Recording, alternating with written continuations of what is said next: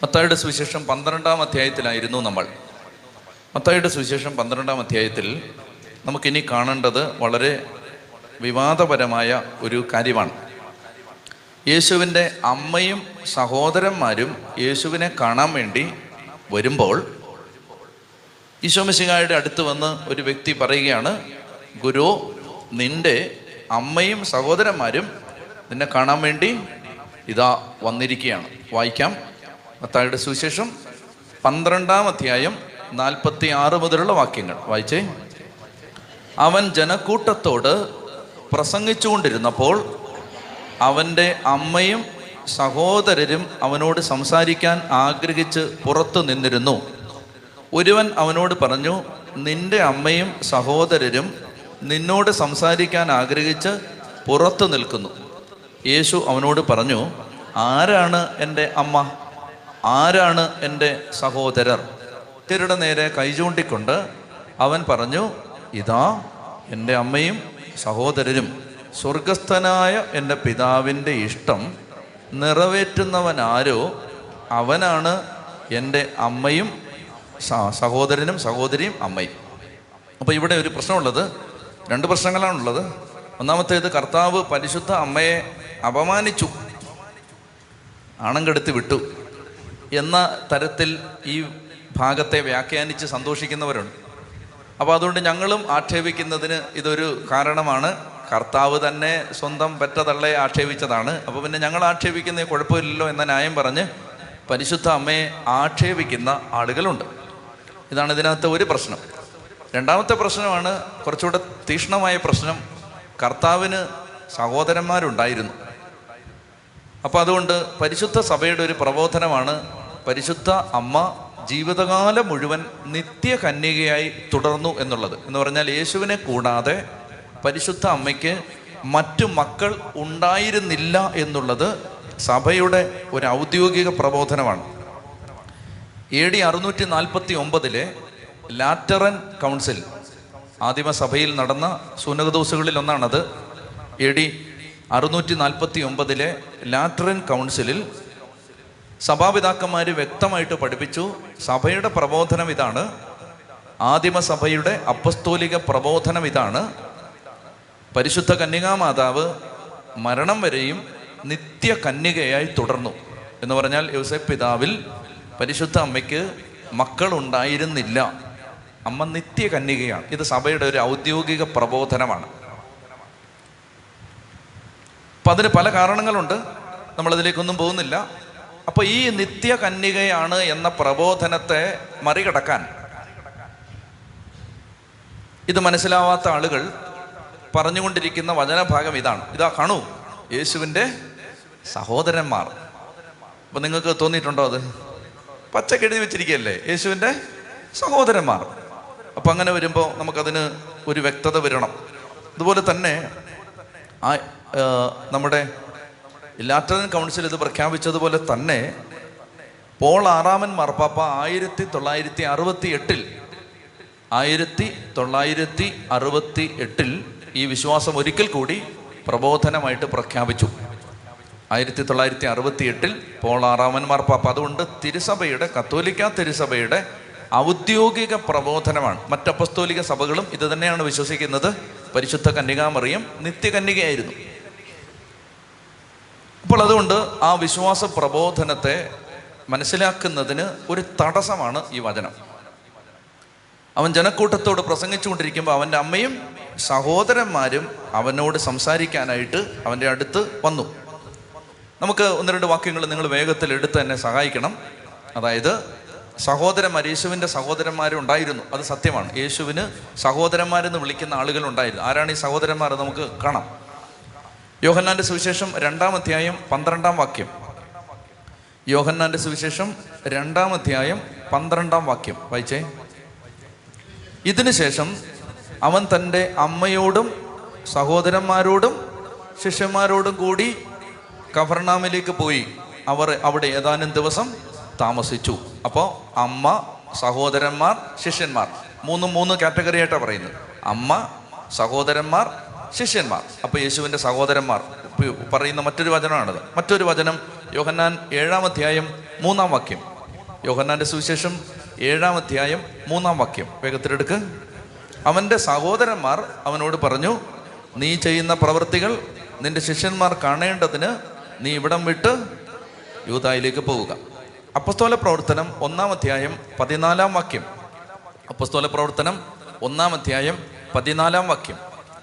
ഇവർ ഏക മനസ്സോടെ യേശുവിൻ്റെ അമ്മയായ മറിയത്തോടും മറ്റ് സ്ത്രീകളോടും അവൻ്റെ സഹോദരന്മാരോടുമൊപ്പം പ്രാർത്ഥനയിൽ മുഴുകിയിരുന്നു.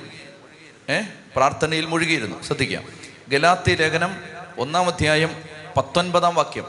ഗലാത്യ ലേഖനം ഒന്നാം അധ്യായം പത്തൊൻപതാം വാക്യം വായിച്ചേ. ഗലാത്യ ലേഖനം ഒന്നാം അധ്യായം പത്തൊൻപതാം വാക്യം. കർത്താവിൻ്റെ സഹോദരനായ യാക്കോബിനെ അല്ലാതെ അപ്പസ്തോലന്മാരിൽ മറ്റാരെയും ഞാൻ കണ്ടില്ല. ഓഹ്, നാല് വാക്യങ്ങൾ കണ്ടില്ലേ? ആരാണ്? യേശുവിൻ്റെ സഹോദരന്മാർ. അപ്പം അങ്ങനെ വരുമ്പോൾ യേശുവിൻ്റെ സഹോദരന്മാരെന്ന് പറഞ്ഞാൽ ആരായിരുന്നു എന്ന് മനസ്സിലാക്കേണ്ടതുണ്ട്. നമുക്കൊരു നാല് കാരണങ്ങൾ ഇവർ യേശുവിൻ്റെ രക്തബന്ധത്തിലുള്ള സഹോദരന്മാർ അല്ലായിരുന്നു എന്നതിന് നാല് കാരണങ്ങൾ സഭ പറയുന്നുണ്ട്. ഒന്നാമത്തേത്, പരിശുദ്ധ കന്യകാമറിയം യേശുവിൻ്റെ അമ്മയായിരുന്നു എന്ന് വ്യക്തമായിട്ട് ബൈബിളിൽ പറയുന്നുണ്ട്. എന്നാൽ ഈ സഹോദരന്മാരുടെ അമ്മ പരിശുദ്ധ കന്യകയായിരുന്നെന്ന് ഒറ്റ വചനം പോലും ഇല്ല. ഞാൻ പറഞ്ഞ മനസ്സിലായോ? യേശുവിൻ്റെ അമ്മയായ മറിയം എന്ന് പല സൂചനകളും ഉണ്ട്. എന്നാൽ ഈ പറയുന്ന സഹോദരന്മാരുടെ അമ്മ പരിശുദ്ധ മറിയമായിരുന്നു എന്നതിന് ബൈബിളിൽ ഒറ്റ വചനം പോലും ഇല്ല. യേശുവിൻ്റെ അമ്മയും അവൻ്റെ സഹോദരന്മാരും, മനസ്സിലായോ? അല്ലാതെ യേശുവിൻ്റെ അമ്മയും മക്കളും എന്ന രീതിയിലല്ല പറയുന്നത്. യേശുവിൻ്റെ അമ്മയും, അത് വ്യത്യാസപ്പെടുത്തി, സഹോദരന്മാരും. അപ്പോൾ യേശുവിൻ്റെ അമ്മയായിരുന്നു എന്ന് വ്യക്തമായിട്ട് പറയുന്ന തിരുവചനം ഈ സഹോദരന്മാരുടെ അമ്മ പരിശുദ്ധ കന്യകാമറിയമായിരുന്നു എന്ന് പറയുന്നില്ല. ഉദാഹരണത്തിന് യോഹന്നാൻ രണ്ട് ഒന്നിൽ എടുക്കണ്ട. യോഹന്നാൻ രണ്ട് ഒന്നിൽ മൂന്നാം ദിവസം ഗലീലയിലെ കാനായിൽ ഒരു കല്യാണ വിരുന്ന് നടന്നു. യേശുവിൻ്റെ അമ്മ അവിടെ ഉണ്ടായിരുന്നു. അപ്പോൾ മറിയത്തെക്കുറിച്ച് പറയുമ്പോൾ, പരിശുദ്ധ അമ്മയെക്കുറിച്ച് പറയുമ്പോൾ യേശുവിൻ്റെ അമ്മ എന്ന് അനേക ഇടങ്ങളിൽ റെഫറൻസ് ഉണ്ട്. പക്ഷേ ഒരിടത്ത് പോലും ഈ മക്കളിൽ ആരുടെയെങ്കിലും അമ്മ പരിശുദ്ധ കന്യകാമറിയമായിരുന്നു എന്ന് വചനമുണ്ടോ? ഇല്ല, അങ്ങനെയില്ല. രണ്ടാമത്തേത്, ഇനി ഇവിടെ യേശുവിൻ്റെ സഹോദരന്മാരെക്കുറിച്ച് പറയുമ്പോൾ യേശു ഇവിടേക്ക് ചെല്ലുമ്പോഴാണ്, നമ്മുടെ യേശുവിൻ്റെ ജന്മസ്ഥലത്തേക്ക് ചെല്ലുമ്പോൾ, നസറത്തിലേക്ക് ചെല്ലുമ്പോൾ അവർ പറയുന്നുണ്ട് ഇവന് ഈ ജ്ഞാനം എവിടെ നിന്ന്? ഉദാഹരണത്തിന് വായിച്ചേ മർക്കോസിൻ്റെ സുവിശേഷം ആറാം അധ്യായം. മർക്കോസിൻ്റെ സുവിശേഷം ആറാം അധ്യായം ഒന്ന് മുതൽ വായിക്കാം. മർക്കോസിൻ്റെ സുവിശേഷം ആറാം അധ്യായം ഒന്ന് മുതൽ.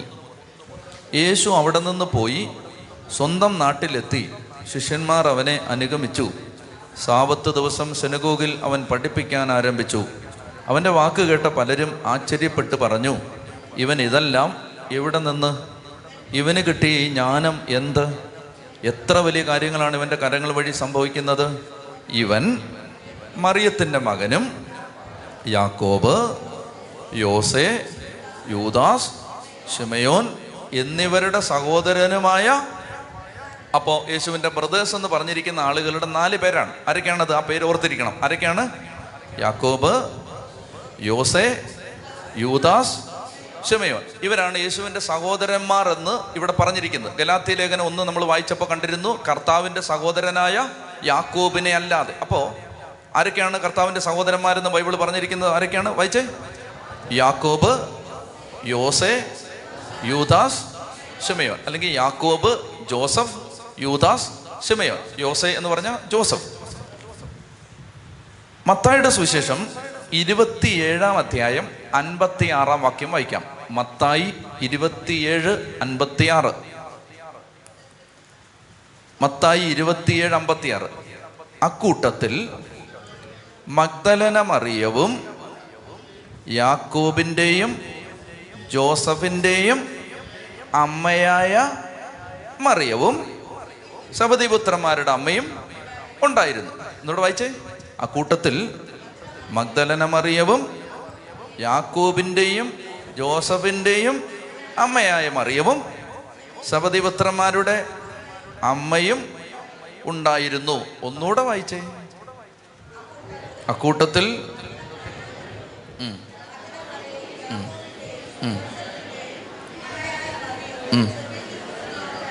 അപ്പം ഇത് ഏത് സാഹചര്യത്തിലാണ് പറയുന്നതെന്നറിയാമോ?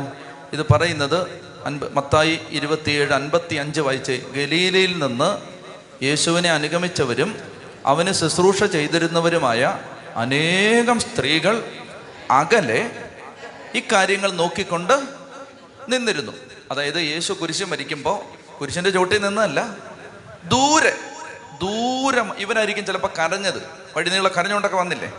അപ്പോൾ യേശു കുരിശ് മരിക്കുന്നത് കണ്ടുകൊണ്ട് ദൂരെ നിന്ന കുറച്ച് സ്ത്രീകളുടെ കാര്യം പറയുകയാണ്. കുരിശിൻ്റെ ചോട്ടിൽ നിന്ന ആളുകളുടെ കാര്യമല്ല പറയുന്നത്, ദൂരെ ദൂരെ നിന്ന ആളുകൾ. ആരൊക്കെയാണത്? ആ കൂട്ടത്തിൽ മഗ്ദലന മറിയവും യാക്കോബിൻ്റെയും ജോസഫിൻ്റെയും അമ്മയായ മറിയവും സബദിപുത്രന്മാരുടെ അമ്മയും ഉണ്ടായിരുന്നു. അപ്പോൾ ഈ യാക്കോബ്, യോസെ, രണ്ട് സഹോദരന്മാരുടെ പേര് പറഞ്ഞില്ലേ, അവരുടെ അമ്മ ഒരു മറിയമാണ്. ഒരു മറിയമാണ് അത്, ഈ മറിയമല്ല. മനസ്സിലായോ? യേശുവിനെ അനുഗമിച്ച സ്ത്രീകളുടെ കൂട്ടത്തിൽ അനേകം മറിയമാരുണ്ടായിരുന്നു. മനസ്സിലായി? എത്ര മറിയത്തെ ഇവിടെ കാണുന്നുണ്ട്? ആ കൂട്ടത്തിൽ മഗ്ദലന, അത് മറിയല്ലേ? മനസ്സിലായി? Mariya number one. യാക്കോബിൻ്റെയും ജോസഫിൻ്റെയും അമ്മയായ Mariyam, Mariya number two. Mary the mother of Jesus, Mariya number three. മനസ്സിലായോ? അപ്പം അതുകൊണ്ട് ആ മറിയ അല്ല, ഈ മറിയ എന്ന് പറഞ്ഞാൽ യാക്കോബിൻ്റെയും ജോസഫിൻ്റെയും അമ്മ ഒരു മറിയമായിരുന്നു. അത് പരിശുദ്ധ മറിയ അല്ല. പിന്നെന്തിനാണ് സഹോദരന്മാരെന്ന് പറയുന്നത്? അത് ഞാനതിലേക്ക് വരാം. മർക്കോസ് പതിനഞ്ച് നാൽപ്പത് വായിക്കാം. മർക്കോസ് പതിനഞ്ച് നാൽപ്പത് മർക്കോസ് പതിനഞ്ച് നാൽപ്പത് വേഗത്തിൽ വായിക്കാം. ഇതെല്ലാം കണ്ടുകൊണ്ട് ദൂരെ കുറെ സ്ത്രീകളും നിന്നിരുന്നു. മഗ്ദലന മറിയവും യോസെ, കേട്ടോ, യോസയുടെയും ചെറിയ യാക്കോബ്. അപ്പം യാക്കോബിൻ്റെ ഒരു അഡീഷണൽ ഡീറ്റെയിലൂടെ കിട്ടുകയാണ്. എന്താണ്? ചെറിയ യാക്കോബ്, ചെറിയ യാക്കോബ് ആ ചെറിയ യാക്കോബിൻ്റെ അമ്മയായ മറിയവും സലോമിയും ആ കൂട്ടത്തിൽ ഉണ്ടായിരുന്നു. അപ്പോൾ നമുക്ക് ഇവിടെ നിന്ന് ഒരു ഇൻഫർമേഷൻ കിട്ടുകയാണ്. അതായത് യാക്കോബിൻ്റെയും യോസയുടെയും അമ്മ വേറൊരു മറിയമാണ്. അത്രയും പിടി കിട്ടിയോ? അപ്പോൾ ആദ്യം പറഞ്ഞെടുത്ത് എന്താണ്? ഇവൻ്റെ സഹോദരന്മാരായ യാക്കോബ്, യോസെ, യൂദാസ്, ശിമയോൻ ഇവരെല്ലാം നമ്മുടെ കൂടെ ഉണ്ടല്ലോ. മനസ്സിലായല്ലോ?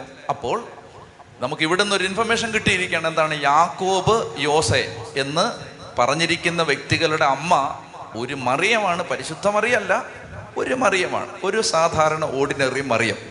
ആ മറിയമാണ് ആരുടെ? യാക്കോബ്, യോസെ എന്നിവരുടെ അമ്മ. അപ്പം നിങ്ങൾ മനസ്സിലാക്കിയിരിക്കേണ്ടത് ഇതാണ്. പരിശുദ്ധ കന്യകാമറിയത്തിൻ്റെ ഈശോ മിശിഹായ്ക്ക് ജന്മം നൽകിയതുപോലെ പരിശുദ്ധ കന്യകാമറിയം അമ്മയുടെ ഉദരത്തിൽ നിന്ന് ജന്മം നൽകിയ സഹോദരന്മാരല്ല, മറിച്ച് ഒന്നുകിൽ അമ്മയുടെ അനിയത്തി, അല്ലെങ്കിൽ അമ്മയുടെ ചേട്ടത്തി, അല്ലെങ്കിൽ അമ്മയുടെ അനിയത്തിയും ചേട്ടത്തി ഇല്ലെന്നാണ് നിങ്ങൾ വിശ്വസിക്കുന്നതെങ്കിൽ, അല്ലെങ്കിൽ അങ്ങനെയാണെങ്കിൽ കസിൻ. മനസ്സിലായല്ലോ? അതിലേക്ക് ഞാൻ വരാം. എബ്രായ ഭാഷയിൽ കസിൻ എന്ന വാക്കിന് പ്രത്യേകിച്ചൊരു വാക്കില്ല. നമുക്ക് ബ്രദർ, ഇങ്ങോട്ട് നോക്കിയോ, ഇങ്ങോട്ട് നോക്കിയോ നമുക്ക് ഒരാൾ ഇപ്പം നമ്മുടെ ബ്രദർ, ശ്രദ്ധിക്കുക, ബ്രദർ എന്ന് പറയുന്നതും കസിൻ എന്ന് പറയുന്നതും നമുക്ക് രണ്ട് വാക്കല്ലേ? പക്ഷേ ഹെബ്രായ ഭാഷയിൽ ബ്രദറിനും കസിനും ഒരു വാക്കേ ഉള്ളൂ, അഡൽഫോസ്, ഒറ്റ വാക്കേ ഉള്ളൂ. ബ്രദറിനും അതാ പറയുന്നത്, കസിനും അതാ പറയുന്നത്. ഉദാഹരണത്തിന് നിങ്ങൾക്ക് സംശയം ഇപ്പോഴും മാറുന്നില്ലെങ്കിൽ ലോത്തിനോട് അബ്രഹാം പറയുന്നുണ്ട്, നമ്മൾ സഹോദരന്മാരാണല്ലോ, നമ്മൾ തമ്മിൽ വഴക്കിടരുത്, നമ്മൾ ആരാണ്? സഹോദരന്മാരാണ്. ഉപയോഗിച്ചിരിക്കുന്ന വാക്ക് അഡൽഫോസ്. ശരിക്കും ഇവർ സഹോദരന്മാരാണോ? രക്തബന്ധത്തിലാണോ? അല്ല, മറിച്ച് കസിനാണ്. അബ്രഹാമിൻ്റെ കസിനാണ് ലോത്ത്. അബ്രഹാമിൻ്റെ അനിയനോ ചേട്ടനോ അല്ല ലോത്ത്, അതറിയാലോ. അബ്രഹാമിൻ്റെ അപ്പൻ്റെ സഹോദരൻ്റെ മകനാണ് ആര്? ലോത്ത്. അപ്പൊ കസിനാണ്. ആ കസിനെ ഉപയോഗിക്കുന്ന വാക്ക് ഏതാണ്? സഹോദരൻ. അപ്പോൾ ഹെബ്രായ ഭാഷയിൽ ഇഷ്ടംപോലെ ഉദാഹരണങ്ങളുണ്ട്. ഞാൻ സമയം ചുരുക്കം കൊണ്ട് എടുക്കുന്നില്ലെന്നേ ഉള്ളൂ. സംശയാർക്കെങ്കിലും ഉണ്ടെങ്കിൽ മെയിൽ അയച്ചാൽ മതി, ഞാൻ ആ റെഫറൻസ് എല്ലാം തരാം. അതായത് ഇഷ്ടംപോലെ പഴയ നിയമത്തിലെടുത്താൽ നൂറുകണക്കിന് ഉദാഹരണങ്ങളുണ്ട്. അതായത് ഈ സഹോദരൻ എന്ന വാക്ക് കസിന്, റിലേറ്റീവിന്, ചാർച്ചക്കാരന് എല്ലാം ഉപയോഗിക്കുന്ന ഈ വാക്ക് തന്നെയാണ്, അഡൽഫോസ്. അപ്പൊ അത് അമ്മ പറ്റ മക്കൾ ഒരു ഏകോദര സഹോദരങ്ങൾ ആകണമെന്ന് നിർബന്ധമില്ല. അമ്മ പറ്റ മക്കളാകണമെന്ന് യാതൊരു നിർബന്ധവുമില്ല. അമ്മച്ചി ഈ അമ്മച്ചി എവിടെയെങ്കിലും ഇരുന്നേ പോയി ഉച്ചത്തിൽ പറഞ്ഞേ ഹാലേലുയ. ആ അവിടെ ഇരുന്നോ, ഒന്നാം സ്ഥാനത്തിരുന്നു. ഓക്കെ. അപ്പോൾ അമ്മ പറ്റ ഒരമ്മ പറ്റ ഏകോദര സഹോദരന്മാരാകണമെന്ന് നിർബന്ധമില്ല. നിങ്ങൾക്ക് പിടികിട്ടുന്നുണ്ടോ ഇത്? ഏ അപ്പോൾ ഈ മറിയം പരിശുദ്ധ അമ്മയുടെ റിലേറ്റീവായിരിക്കും. യാക്കോബ് യോസെ എന്ന് പറയുന്നത് കസിൻസാണ്, കസിൻസാണ്, അല്ലാതെ സ്വന്തം സഹോദരന്മാരൊന്നും അല്ല. ഇനി അങ്ങനെ സഹോദരന്മാരുണ്ടെങ്കിൽ ഈ അമ്മയ്ക്ക് ഈ അമ്മ പെറ്റ മക്കള് വേറെ അവിടെ നട്ടല്ലോടെ ജീവിച്ചിരിപ്പുണ്ടെങ്കിൽ കുരിശേ മരിക്കാൻ നേരത്ത് യോഗന്നാൻ്റെ കയ്യിലോട്ട് ഈ അമ്മയെ കൊടുക്കുവോ? പക്ഷേ നോയിക്കോണമെന്ന് പറഞ്ഞിട്ട് എടാ, നോക്കാൻ ആരും ഇല്ലാത്തതുകൊണ്ടാണ്. അവൻ്റെ സഹോദരന്മാരെല്ലാം ഇതിനോടകം എന്ന് പറഞ്ഞാൽ യേശുവിൻ്റെ ഈ കസിൻസ് എല്ലാം ഇതിനോടകം യേശുവിനെതിരായി കഴിഞ്ഞിരുന്നു. പിന്നീടാണ് അവർ യേശുവിലേക്ക് വരുന്നത്. യാക്കോബസിലേക്കൊക്കെ പിന്നീടാണ്. അതായത് ഒരു യാക്കോബ്, നമ്മുടെ ശിഷ്യന്മാരുടെ കൂട്ടത്തിലുള്ള യാക്കോബ് അല്ലാതെ വേറൊരു യാക്കോബുണ്ട്. ആ യാക്കോബാണ് ആദിമസഭയിൽ പത്രോസ് ലീഹ റോമിലേക്ക് പോയി കഴിഞ്ഞപ്പോൾ, അന്ത്യോക്യയിലേക്ക് പോയി കഴിഞ്ഞപ്പോൾ, റോമിൽ മതപീഠനായി കഴിഞ്ഞ സോറി ജെറുസലേമിൽ മതപീഠനായി കഴിഞ്ഞപ്പോൾ പത്രോസ് ലീഹ അവിടുന്ന് മാറും. എല്ലാവരും പറയും പത്രോസ് പെട്ടെന്ന് മാറിക്കോളാൻ പറയും യാക്കോബിനെ കൊന്നു കഴിയുമ്പോഴേക്കും. അപ്പോഴേക്കും പിന്നീട് സഭയുടെ നേതൃത്വം വഹിക്കുന്നത് ഒരു യാക്കോബാണ്. ആ യാക്കോബ് ആരാണ്? ഈ കസിൻ യാക്കോബാണ്. എല്ലാം കൂടെ കുഴഞ്ഞു മറിഞ്ഞോ? ആ എന്താ ഒന്നുകൂടെ പറയാം കേട്ടോ, ഒന്നുകൂടെ പറയാം, ആയിരം തവണ വേണേലും പറയാം, ഇത് മനസ്സിലായിക്കോണം. ഇവിടുത്തെ പ്രശ്നം എന്താണ്? ഇവിടുത്തെ പ്രശ്നം യേശുവിന് പരിശുദ്ധ അമ്മ പ്രസവിച്ച സഹോദരന്മാർ ഉണ്ടായിരുന്നു. ഇതാണ് ഇവിടുത്തെ പ്രശ്നം. ഇല്ല എന്നാണ് നമുക്ക് തെളിയിക്കേണ്ടത്. കാരണം സഭ പഠിപ്പിക്കുകയാണ്. സഭ ചുമ്മാ വെറുതെ വായിത്തൊന്ന് പഠിപ്പിക്കുമോ? ഇല്ല. ആദിമസഭയുടെ പ്രബോധനം, വിശ്വാസം പഠിപ്പീര് ഇതായിരുന്നത് കൊണ്ടാണ് അപ്പസ്തോലന്മാർ ഇതാണ് പഠിപ്പിച്ചത്. അതുകൊണ്ടാണ് രണ്ടായിരം വർഷത്തെ പാരമ്പര്യം, പ്രബോധന പാരമ്പര്യമുള്ള സഭ. ഇന്നലെ മുളച്ച സഭകളല്ല, രണ്ടായിരം വർഷത്തെ പ്രബോധന പാരമ്പര്യമുള്ള വിശുദ്ധ പത്രോസ് ലീഹ, പൗലോസ് ലീഹ, യോഗന്നാസ് ലീഹ, ആ യോഗന്നാസ് ലീഹയുടെ ശിഷ്യനായിരുന്ന വിശുദ്ധ ഇഗ്നേഷ്യസ്, പോളിക്കാർപ്പ്, അതുപോലെയുള്ള പിതാക്കന്മാർ, അതിനുശേഷം വന്ന അപ്പസ്തോലിക പാരമ്പര്യം, തുടരാത്ത ഇന്നും തുടരാത്ത ഇന്നും നിലയ്ക്കാത്ത ആ തുടർച്ച, ആ സഭ പഠിപ്പിക്കുകയാണ് പരിശുദ്ധ കന്യക മറിയം നിത്യകന്യകയായിരുന്നു. ഇല്ലാത്തൊരു കാര്യം പഠിപ്പിക്കുമോ? ഇല്ല. അപ്പം നിത്യകന്യകയായിരുന്നു പറഞ്ഞാൽ പരിശുദ്ധ അമ്മയ്ക്ക് യേശുവിനെ കൂടാതെ അമ്മയുടെ ഉദരത്തിൽ നിന്ന് പിറന്ന മറ്റ് സഹോദരന്മാർ ഉണ്ടായിരുന്നില്ല. അപ്പോഴാണ് നമ്മൾ വചനം പഠിച്ചു വരുമ്പോൾ ഇങ്ങനൊരു വചനത്തെ എത്തി നിൽക്കുന്നത്. എന്താണ്? അവൻ്റെ അമ്മയും സഹോദരന്മാരും. ഈ അമ്മയ്ക്ക് അമ്മ പറ്റ മക്കൾ മറ്റു മക്കൾ ഇല്ലാതിരുന്നത് കൊണ്ട് കസിൻസിനെ കൂട്ടുപിടിച്ചാണ് ഈ അമ്മ നടന്നിരുന്നത്. ഒരാവശ്യത്തിന് പോകുമ്പോൾ ആരെയും കൂട്ടിയാണ് പോകുന്നത്? വീട്ടിലാരും ഇല്ലെങ്കിൽ ബന്ധുക്കളെയും കൂട്ടി പോവില്ലേ? പോവില്ലേ? നിങ്ങളുടെ കൊച്ചിൻ്റെ കല്യാണമാണ്, നിങ്ങൾ ഭർത്താവ് മരിച്ചൊരു വിധവയാണെന്ന് വിചാരിക്കുക. ഭർത്താവ് മരിക്കാത്ത വിധവകളില്ലല്ലോ അല്ലേ? ഭർത്താവ് മരിച്ച വിധവ, വിധവ എന്ന് പറഞ്ഞാൽ ഭർത്താവ് മരിച്ചതെന്നാണ്. അപ്പോൾ രണ്ട് വെടിവെച്ചിട്ട് ഇട്ടോ എന്ന് പറയുന്നവരാണ് ഭർത്താവ് മരിച്ച വിധവ എന്ന് പറയുന്നത്. വിധവ എന്ന് പറഞ്ഞാൽ ഭർത്താവ് മരിച്ച ആളെന്നാണ്. ഓ, അപ്പം അങ്ങനെ നിങ്ങളൊരു വിധവയാണെന്ന് വിചാരിക്കാം. അങ്ങനെ ഈ വിധവ എന്ത് ചെയ്തു? മകളെ കല്യാണം കഴിപ്പിക്കാനായിട്ട് പോവാണ്. ഭർത്താവില്ല, മാത്രമല്ല ഈ കൊച്ചു മാത്രമേ ഉള്ളൂ, ഇതിന് ആങ്ങളമാരും ഇല്ല. അപ്പോൾ ഈ കൊച്ചിൻ്റെ കല്യാണ ആവശ്യങ്ങൾ വരുമ്പോൾ ആരെയാണ് കൂട്ട് വിളിക്കുന്നത്? ഏറ്റവും അടുത്ത ബന്ധുക്കളെ. അപ്പോൾ കാർന്നോമാരായിട്ട് നിൽക്കാൻ ഏറ്റവും അടുത്തൊരു ബന്ധു, സഹോദരന്മാരുടെ സ്ഥാനത്ത് നിൽക്കാൻ. അപ്പോൾ നിങ്ങൾ പറയുന്നിട്ടില്ലേ പെങ്ങളുടെ കല്യാണമാണ്? ഞാൻ പല സ്ഥലങ്ങളിലും ചെല്ലുമ്പോൾ ആളുകൾ പറയാം, അച്ഛാ ഇന്ന അച്ഛനെ അറിയാവോ? അറിയാം, എൻ്റെ ബ്രദറാ. സത്യത്തിൽ ബ്രദർ എന്ന കസിനാണ്, അല്ലെ റിലേറ്റീവാണ്. എനിക്കൊരു സന്തോഷമായിക്കോട്ടെ എന്ന് വിചാരിച്ച് പറയുന്നതാണ് എൻ്റെ ബ്രദറാണ്. നമ്മുടെ നാട്ടുഭാഷയെ പോലും അങ്ങനെ ഉണ്ട്, എൻ്റെ ഞങ്ങൾ സഹോദരന്മാരാണ്. അപ്പം ഇങ്ങനെ ഈശോ മിശിഹായുടെ സഹോദരന്മാരെന്ന് ബൈബിൾ പറഞ്ഞിരിക്കുന്ന ആളുകളിൽ രണ്ടുപേരുടെ അമ്മ വേറൊരു മറിയാണ് നമ്മൾ കണ്ടല്ലോ. അപ്പോൾ ഈ പരിശുദ്ധ കന്യകാ മറിയത്തിൻ്റെ ബന്ധുവായിരുന്ന മറ്റൊരു മറിയത്തിൻ്റെ മക്കളാണ് ഈ നാല് പേരും. ഇവർ യേശുവിൻ്റെ അടുത്ത ബന്ധുക്കളാണ്. പരിശുദ്ധ കന്യകാ മറിയത്തിന് യേശു വീട് വിട്ടിറങ്ങി പോയി കഴിയുമ്പോൾ ആരെങ്കിലും ഒരു സഹായത്തിന് വരാൻ ഇവരേ ഉള്ളൂ. മാത്രമല്ല യഹൂദന്മാരുടെ പാരമ്പര്യം അനുസരിച്ച്, അവരുടെ അവരുടെ ആചാരം അനുസരിച്ച്, സംസ്കാരം അനുസരിച്ച് ബന്ധുക്കളും എല്ലാം തമ്മിൽ വളരെ അടുത്ത ബന്ധമാണ്. അതുകൊണ്ടാണ് ലോത്തിനെ അബ്രഹാം എൻ്റെ സഹോദരൻ എന്ന് വിളിക്കുന്നത്. എൻ്റെ സഹോദരൻ, നീ എൻ്റെ സഹോദരനാണ്, നമ്മൾ സഹോദരന്മാരാണ്. ലോത്തിനെ രക്ഷിക്കാൻ വേണ്ടി അബ്രഹാം പോകുന്നത് സഹോദരനായതുകൊണ്ടാണ്, അമ്മ പറ്റ സഹോദരന്മാരായതുകൊണ്ടല്ല, കസിനാണ്. അപ്പം അങ്ങനെ യേശുവിൻ്റെ കസിൻസാണിത്.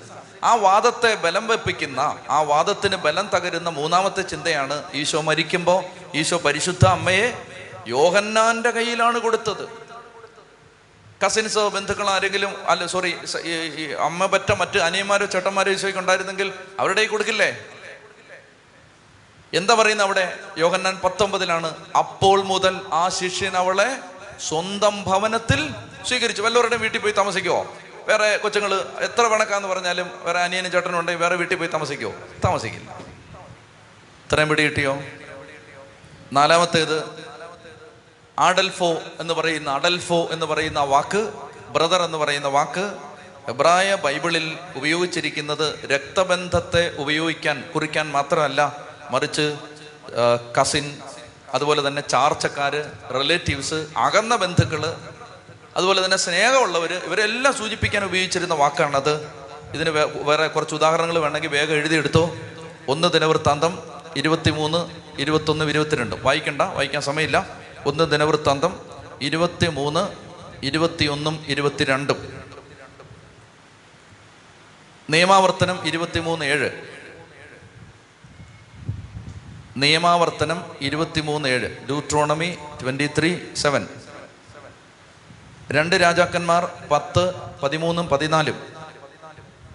രണ്ട് രാജാക്കന്മാർ പത്ത് പതിമൂന്നും പതിനാലും. Second Kings chapter ten verse thirteen and fourteen. Uncle, അമ്മാവനെ കുറിക്കാൻ ഈ വാക്ക് ബൈബിളിൽ ഉപയോഗിക്കുന്നുണ്ട്. അമ്മാവൻ, അങ്കിൾ, ഏ അതാണ് ഉൽപ്പത്തി പതിമൂന്ന് എട്ട്. അമ്മാവനെയോ അനന്തരവനെയോ കുറിക്കാൻ ഈ വാക്ക് ഉപയോഗിക്കുന്നു. അതുപോലെ തന്നെ അകന്ന ബന്ധുവിനെ, രണ്ട് സാമുവേൽ ഒന്ന് ഇരുപത്തിയാറ്, ഒന്ന് സാമുവേൽ പതിനെട്ട് മൂന്ന്.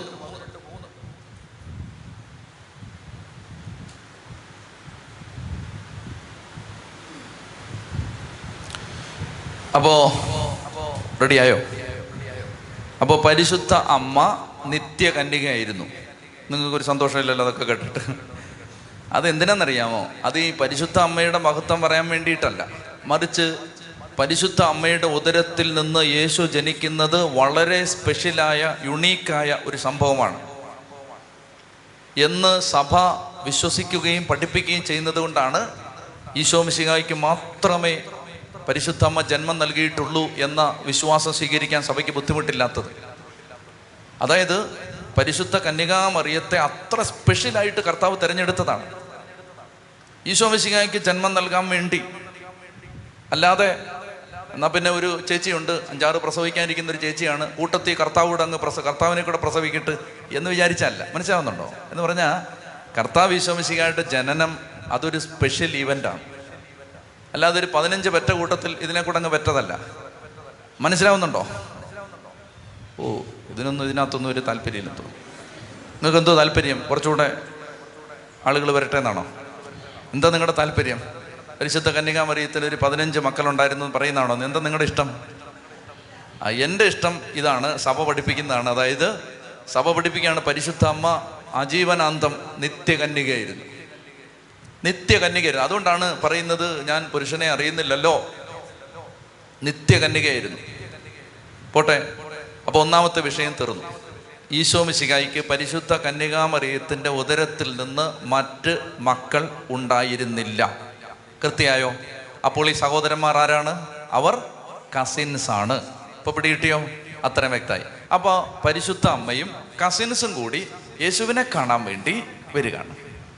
ഇപ്പോൾ അടുത്ത പ്രശ്നം, കർത്താവ് ചോദിക്കുകയാണ്, കോനെ ആരാണ് എൻ്റെ അമ്മ, ആരാണ് എൻ്റെ സഹോദരന്മാർ? ഇതാണ് അടുത്ത വിഷയം.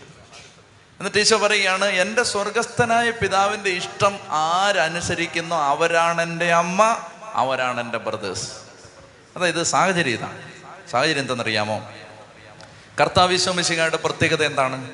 കർത്താവിൻ്റെ പ്രത്യേകത, ആരും യേശുവിൻ്റെ അടുത്ത് നിൽക്കുമ്പോൾ അന്യരാണെന്ന് അവർക്ക് തോന്നാൻ പാടില്ല. എന്ന് പറഞ്ഞാൽ യേശുവിൻ്റെ അടുത്ത് അവർ ചെന്ന് നിൽക്കുമ്പോൾ യേശുവിന് തോ അവർക്ക് തോന്നാൻ പാടില്ല ഞങ്ങൾ ഈശോയ്ക്ക് അന്യനാണ്. ഈശോയുടെ ഒരു പ്രത്യേക അത് അതുകൊണ്ടാണ് ഒരു കുഷ്ഠരോഗി വന്നിട്ട് യേശുവിനോട് പറയും, കർത്താവെ നിനക്ക് മനസ്സുണ്ടെങ്കിൽ എന്നെ ശുദ്ധനാക്കാൻ പറ്റും. കർത്താവ് എന്താ ചെയ്തേ? ഓടാ മക്കളെ എന്ന് പറഞ്ഞിട്ട് കെട്ടി അങ്ങ് പിടിക്കും. എന്ന് പറഞ്ഞാൽ അവന് തോന്നാൻ പാടില്ല ഞാനൊരു അളിഞ്ഞവനാണ്, ഇവൻ്റെ അടുത്ത് നിൽക്കാൻ എനിക്ക് പറ്റില്ലെന്ന് തോന്നാൻ പാടില്ല. ചുങ്കക്കാരനെ കുറിച്ച് ഈശോ പറഞ്ഞു, അതായത് അവൻ മാറത്തടിച്ച് നിലവിളിച്ച് ഞാൻ പാപിയാണ് എന്നിട്ട് പറഞ്ഞു അവനാണ് നീതീകരിക്കപ്പെട്ടവനായി തിരിച്ചു പോയത്. ആരോടായി പറയുന്നത്? ചുങ്കക്കാരോടായി പറയുന്നത്. അപ്പോൾ അവരുടെ കണ്ണെല്ലാം നിറഞ്ഞൊഴുകി. അപ്പോൾ അവർക്ക് മനസ്സിലായി ഈശോയ്ക്ക് ഞങ്ങൾ അന്യരല്ല, ഞങ്ങൾ ഈശോയുടെ തന്നെ ഭാഗമാണ്, ഞങ്ങൾ ഈശോയുടെ സ്വന്തമാണ്. അങ്ങനെയൊക്കെ സകലരെയും വിശ്വസിപ്പിക്കാനുള്ള ശ്രമത്തിൽ ഇടയിലാണ് ഈശോ. കാരണം ഈശോയ്ക്കും അങ്ങനെ ഒരു നിർബന്ധമുണ്ട്, ദൈവം നിങ്ങൾക്ക് അകലെ അല്ല, ദൈവം നിങ്ങളുടെ അടുത്താണ്, ദൈവം നിങ്ങളുടെ സ്വന്തമാണ്, നിങ്ങൾക്ക് എല്ലാവർക്കും ദൈവം സ്വന്തമാണ്. ഇതാണ് ഈശോയ്ക്ക് ജനത്തെ പഠിപ്പിക്കേണ്ടത്. അന്നേരമാണ് ഒരാൾ വന്നിട്ട് പറയുന്നത്, ഒരു സ്പെഷ്യൽ കാറ്റഗറിയിൽ ദൈവം ഒരാൾ വന്നിട്ടുണ്ട്, ഒന്ന് മൈൻഡ് ചെയ്യാവോന്ന്. അപ്പോൾ അവിടെ കൂടിയിരിക്കുന്ന അനേകം ജനങ്ങൾക്ക് ഒരു അന്യതാബോധം വരാതിരിക്കാൻ വേണ്ടി, അനേകം ജനങ്ങൾക്ക് ഈശോ ഈ മറിയത്തിൻ്റെ മാത്രമാണ്, ഈ സഹോദരന്മാരുടെ മാത്രം ബന്ധുവാണ് എന്നൊരു സ്പെഷ്യൽ പ്രിവിലേജ് അവർക്ക് മാത്രമേ ഉള്ളൂ, ഞങ്ങളൊക്കെ പാപികളാണ് എന്നൊരു തോന്നലി കേട്ടോണ്ട് പ്രസംഗിച്ചുകൊണ്ടിരിക്കുക കേട്ടോ. അന്നേരം ഇതുപോലെ പ്രസംഗിച്ചുകൊണ്ടിരിക്കുന്ന സമയത്താണ് അവിടെ വന്ന് നിൽക്കുന്നത്. വാദക്ക് എന്തൊരു അത്യാവശ്യം പറയാൻ വന്നതായിരിക്കും. അപ്പോൾ കർത്താവ് ഈശോ മിശിഹാ പറയുകയാണ്, ആരാണ് എൻ്റെ അമ്മ, ആരാണ് എൻ്റെ സഹോദരന്മാർ? നിങ്ങൾ മനസ്സിലാക്കിയിരിക്കണം, എനിക്ക് ജന്മം നൽകിയ ആൾ മാത്രമല്ല, എൻ്റെ സ്വർഗസ്ഥനായ പിതാവിൻ്റെ ഇഷ്ടം നിറവേറ്റുന്നവരാരോ അവരെല്ലാം എൻ്റെ അമ്മയും എൻ്റെ അപ്പനും എൻ്റെ സഹോദരങ്ങളും എല്ലാമാണ്. ഇനി നിങ്ങൾ ചിന്തിക്കേണ്ടത്, ഇതുകൊണ്ട് പരിശുദ്ധ അമ്മയ്ക്ക് എന്തെങ്കിലും അപമാനം ഉണ്ടായോ? ഉണ്ടായിട്ടില്ല. കാരണം എന്താണ്? എന്താ ഈ പറഞ്ഞേ പറഞ്ഞ എന്താ? പ്രസവിച്ച തള്ളയല്ല എൻ്റെ അമ്മ എന്നാണോ പറഞ്ഞേ? പെറ്റിട്ട സ്ത്രീ അല്ല എൻ്റെ അമ്മ എന്നാണോ പറഞ്ഞേ? അല്ല. എന്താ പറഞ്ഞേ? ഇവള് മാത്രല്ല എൻ്റെ അമ്മ. ശരിക്കും വായിച്ചു നോക്കിയാൽ മതി. ആരാണ് എൻ്റെ അമ്മ, ആരാണ് എൻ്റെ സഹോദരങ്ങൾ? ദൈവാദിക്ക് നിൽക്കുന്നവര് മാത്രല്ല, മറിച്ച് സ്വർഗസ്ഥനായ പിതാവിൻ്റെ ഇഷ്ടം ആരെല്ലാം നിറവേറ്റിയാലും അവൾ, അവർ, അവൻ, അവൾ ഈ അമ്മയുടെ സ്ഥാനത്തേക്ക് ഉയർത്തപ്പെടും. സ്വർഗസ്ഥനായ പിതാവിൻ്റെ ഇഷ്ടം ആര് നിറവേറ്റിയാലും അവരെൻ്റെ സഹോദരന്മാരുടെ സ്ഥാനത്തേക്ക് ഉയർത്തപ്പെടും. അപ്പോൾ അമ്മയുടെ സ്ഥാനത്തെ ഒഴിവാക്കുകയല്ല, അമ്മയുടെ സ്ഥാനത്തേക്ക് നമ്മളെല്ലാം വിളിച്ചു വരുത്തുകയാണ് ഈ സെൻറ്റൻസിലൂടെ ചെയ്യുന്നത്. അമ്മയുടെ സ്ഥാനത്തെ കാലുകൊണ്ട് തട്ടിക്കളയുകയല്ല, അമ്മയുടെ സ്ഥാനത്തോളം വളരാൻ നിങ്ങൾക്ക് പറ്റുമെന്ന ആഹ്വാനം കൊടുക്കുകയാണ് ഇവിടെ ചെയ്യുന്നത്. രണ്ടാമത്തെ കാര്യം, എൻ്റെ സ്വർഗസ്ഥനായ പിതാവിൻ്റെ ഇഷ്ടം നിറവേറ്റുന്നവരാണ് എൻ്റെ അമ്മ എന്ന് പറഞ്ഞാൽ, പരിശുദ്ധ അമ്മയെപ്പോലെ സ്വർഗസ്ഥനായ പിതാവിൻ്റെ ഇഷ്ടം നിറവേറ്റിയ, അതിനേക്കാൾ മെച്ചപ്പെട്ട ഇഷ്ടം നിറവേറ്റിയ ആരെങ്കിലും ഉണ്ടോ? ആരുമില്ല. അപ്പോൾ ഇവളെൻ്റെ അമ്മയാവുന്നത് പ്രസവിച്ചത് കൊണ്ട് മാത്രമല്ല, എൻ്റെ പിതാവിൻ്റെ ഇഷ്ടം നിറവേറ്റിയത് കൊണ്ട് കൂടിയാണ് എന്ന് ഉറപ്പിക്കുക കൂടിയാണ് ഈ സെൻറ്റൻസ് ചെയ്തത്. അതായത് കുറ്റം കണ്ടുപിടിക്കാനാണെങ്കിൽ ഏത് പാരഗ്രാഫിനെയും കുറ്റം വരുന്ന വിധത്തിൽ വ്യാഖ്യാനിക്കാം, സ്നേഹമുണ്ടെങ്കിൽ ഏത് പാരഗ്രാഫിനെയും സ്നേഹം തോന്നുന്ന വിധത്തിലും വ്യാഖ്യാനിക്കാം. ഇപ്പോൾ ഇത് ശരിക്കും വചനത്തിൻ്റെ പ്രശ്നമല്ല, വചനം വായിച്ചവരുടെ പ്രശ്നമാണ്. ചെത്തി പറഞ്ഞേ ഹല്ലേലൂയ. വചനത്തിൻ്റെ പ്രശ്നമല്ല ഇത്, വചനം വായിച്ചവരുടെ പ്രശ്നമാണിത്. അതായത് എനിക്ക് എൻ്റെ അമ്മയെ ബഹുമാനിക്കാൻ പറ്റില്ലെങ്കിൽ ലോകത്തുള്ള സകല അമ്മമാരോടും എനിക്ക് പിണക്കായിരിക്കും. മനസ്സിലാവുന്നുണ്ടോ?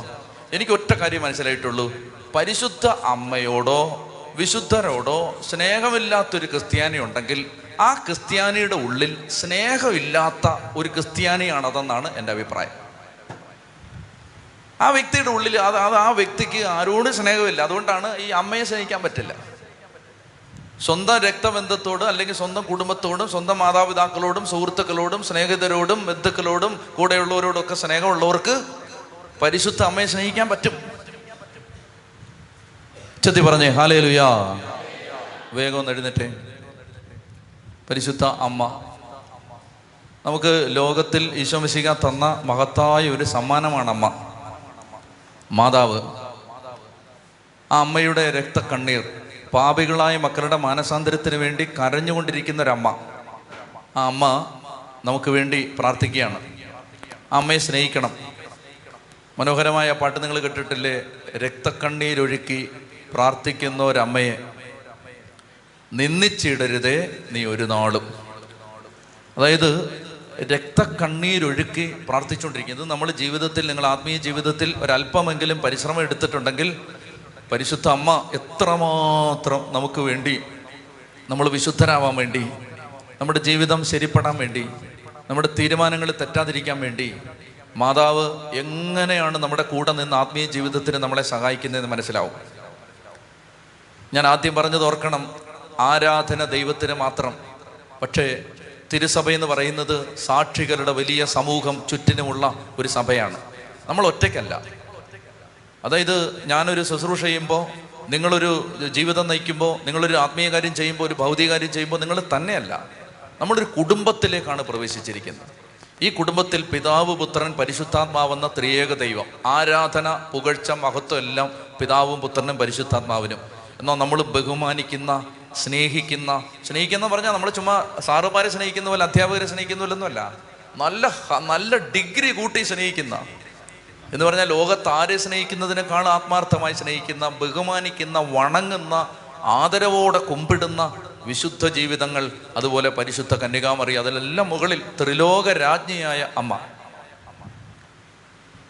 അപ്പം അതുകൊണ്ട് ഈ അമ്മയെ തന്ന കർത്താവ്, കുരിശിൻ ചുവട്ടിൽ നിൽക്കുന്ന യോഹന്നാന് പരിശുദ്ധ അമ്മയെ കൊടുത്തുകൊണ്ട് സഭയുടെ പ്രതിനിധിയായി പരിശുദ്ധ അമ്മയെ യോഹന്നാൻ്റെ കയ്യിലേക്ക് പിടിച്ചേൽപ്പിച്ചുകൊണ്ട് ഈശോ പറഞ്ഞു, യോഹന്നാൻ, ഇതാ നിൻ്റെ അമ്മ.